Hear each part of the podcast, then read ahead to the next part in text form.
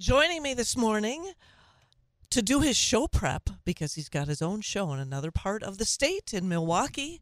Dan O'Donnell, host of the Dan O'Donnell Show. Good morning, Dan. How are you? Morning, Meg. I am doing great. You? I am doing well. Hanging in there.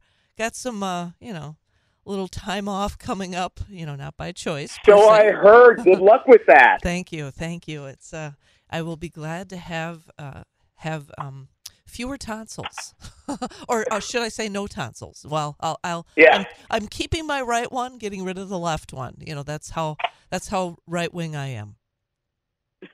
I'm right. I love it. I guess after the surgery, I can say I'm right tonsiled. So yes, it, that's that's the plan. So wanted to get your reaction to the news last week. Uh, the Wisconsin Elections Commission uh, recommending felony charges against a whole slate of Republicans, um, including, uh, well, State uh, Assembly Rep Janelle Brandtjen, and then uh, uh, several uh, county party either chairs or officials within the various Republican county parties.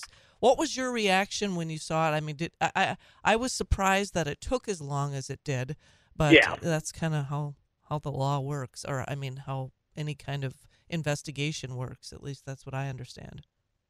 Yeah, this was one that was always going to take quite a while. I wasn't too surprised that it took this long because uh, these are the sort of investigations that, you know, when we in journalism make allegations, we say, okay, here's the proof, here's the proof. You can kind of create an inference, an obvious inference, I thought, in listeners or readers' minds that this is what happened. And what happened here was money that was being donated to the Langlade County and a couple of other county Republican parties was being illegally earmarked to get around campaign finance limits for Adam Steen's effort to unseat Robin Vos in the summer of 2022. This essentially amounts to money laundering, and it's easy for us to say, okay, look, here's what they were doing, here's the evidence. It's quite another to actually track down all of the checks to do this and to, to be able to essentially do a criminal investigation before there's a criminal investigation, which is what the Ethics Commission did. I actually do think that they got this decision right.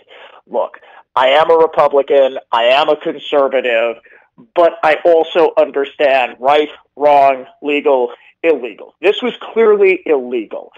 And it brought me jo- no joy. I was actually the one who kind of broke this story wide open about a year or so ago that this was what was going on with the Steen campaign. And what I said at the time was this looked like felony misconduct, that this wasn't just trying to get around um, campaign finance limits. Like, do you remember uh, Dinesh D'Souza? He was criminally charged years ago for uh, essentially giving money to a friend to donate to a candidate because he had already maxed out his donation. That's one thing.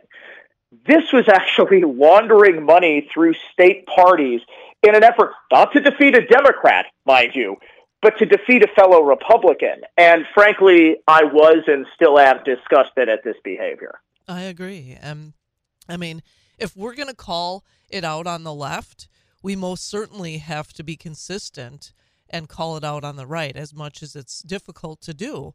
You know, I think what was troubling in all of this and still remains to be troubling, and I don't know if you've seen some of the coverage or some of the interviews of those that have been charged, is they're still denying that they've done anything wrong. Right, right. And the other thing that I've seen that is uh, kind of equally disturbing is the idea that, well, yes, it was wrong, but the left does things that are wrong too. And the only way that we can compete with them is by, you know, doing things that might, okay, maybe doing things that are illegal is a bridge too far, but certainly we need to be unethical.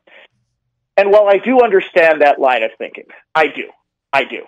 How are we to ever, we're, you know, more religious, more uh, faith driven people than liberals. And I, I don't think I'm speaking out of school here. Every study pretty much backs that up. How are you going to go home to your maker, knowing that everything you did in politics was unethical, if not, frankly, unlawful.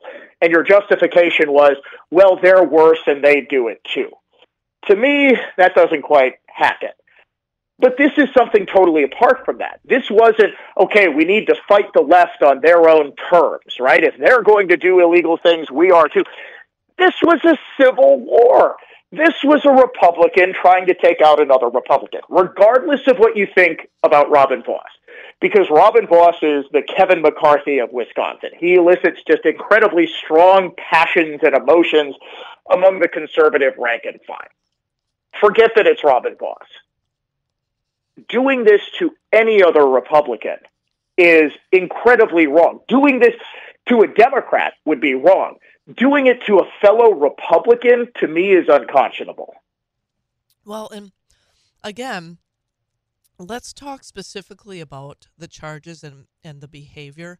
I mean, um, you know, we've we've uh, identified this as money laundering, and you know, I'm not sure the term that is used by the Wisconsin Ethics Commission, but I mean, the details of it are that uh, these different county parties, along with the uh, really, uh, along with the supervision of Janelle Brandtjen, were, well, I guess we could just say laundering money. They were uh, exceeding the the the campaign contributions for a particular candidate and telling people, instructing people specifically to send checks to these different county parties, including the Langlade County Republican Party, and writing a number 63 on the memo line of the check 63 which would correlate to robin Vos's assembly district.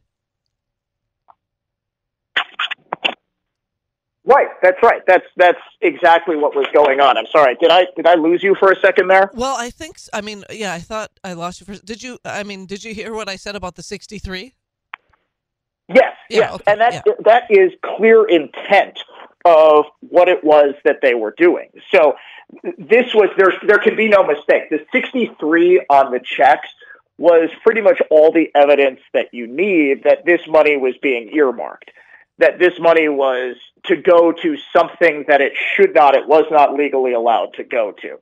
So to me, the 63 on the checks is what's known in the law as dispositive evidence, meaning evidence that sort of ends the case. like, okay, case closed. This was the clear intent to illegally earmark this money for the 63rd Assembly District. Well, and and I would say point out too, with regard to State Representative Janelle Brandtjen, who knows better to uh, filter money through the Langlade County Republican Party, and not just the minimum contribution, but she donated three thousand dollars to the Republican Party of Langlade County with the intent that it would go back to the Adam Steen campaign. And I mean, it's really disappointing. Do you think, and I know I, I want to make sure that our listeners are aware that you are an attorney, you don't just play one on the radio, haha. But I mean, do you believe, I mean, is your, uh, I guess, does your gut tell you that her political career is over after this? Um, yeah, I mean, it, it always kind of was in Republican circles. I mean, she isn't caucusing with Republicans, essentially. she was stripped of all of her committees. She was essentially excluded from caucus meetings, and I believe still is. And because uh, Assembly leadership correctly said, well, we can't trust her. If she's going to do this it, to take out the Assembly Speaker, what is she going to do in closed door caucus meetings? Is she going to use information that she collects from those meetings to try to take out another one of us? So, in as much as she ever did have a future in the Republican Assembly, I remember she tried to run for the state Senate in a special election that was ultimately won by Dan Knodl because she realized it. She realized that she didn't have much of a future in the state assembly and now I believe once the criminal charges come, if they do in fact come, I suspect they will. Uh, yeah, that's going to be the end of her political career.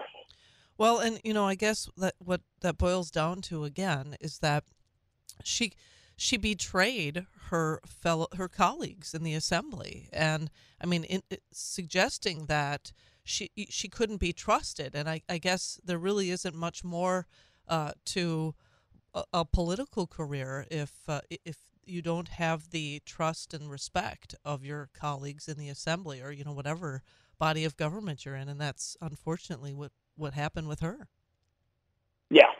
There's just no way that anyone can trust her, and unfortunately, that's going to be the end of it, which is really, truly unfortunate because, man, oh man, is she a good, and I mean truly good investigator on election related issues and uh, that sort of thing, and is just a, a good person, I think, is.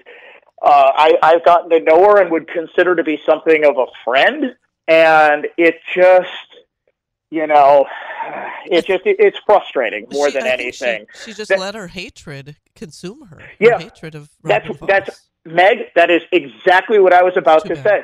That she was just so consumed by rage, by you know, Robin did this to me, so I'm going to take out Robin by any means necessary. And when you do that, when you allow that hate to take over, nothing good comes of it. Well, and we have to I mean, honestly, Republicans are supposed to be the, the party of law and order. We're supposed to be holding ourselves to a higher standard, and, and this unfortunately certainly doesn't qualify. Felonious behavior never does, and uh, it just doesn't pay, obviously.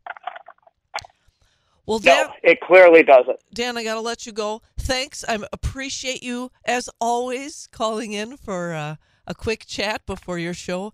Uh, again, what's your station, and uh, what time is your show on?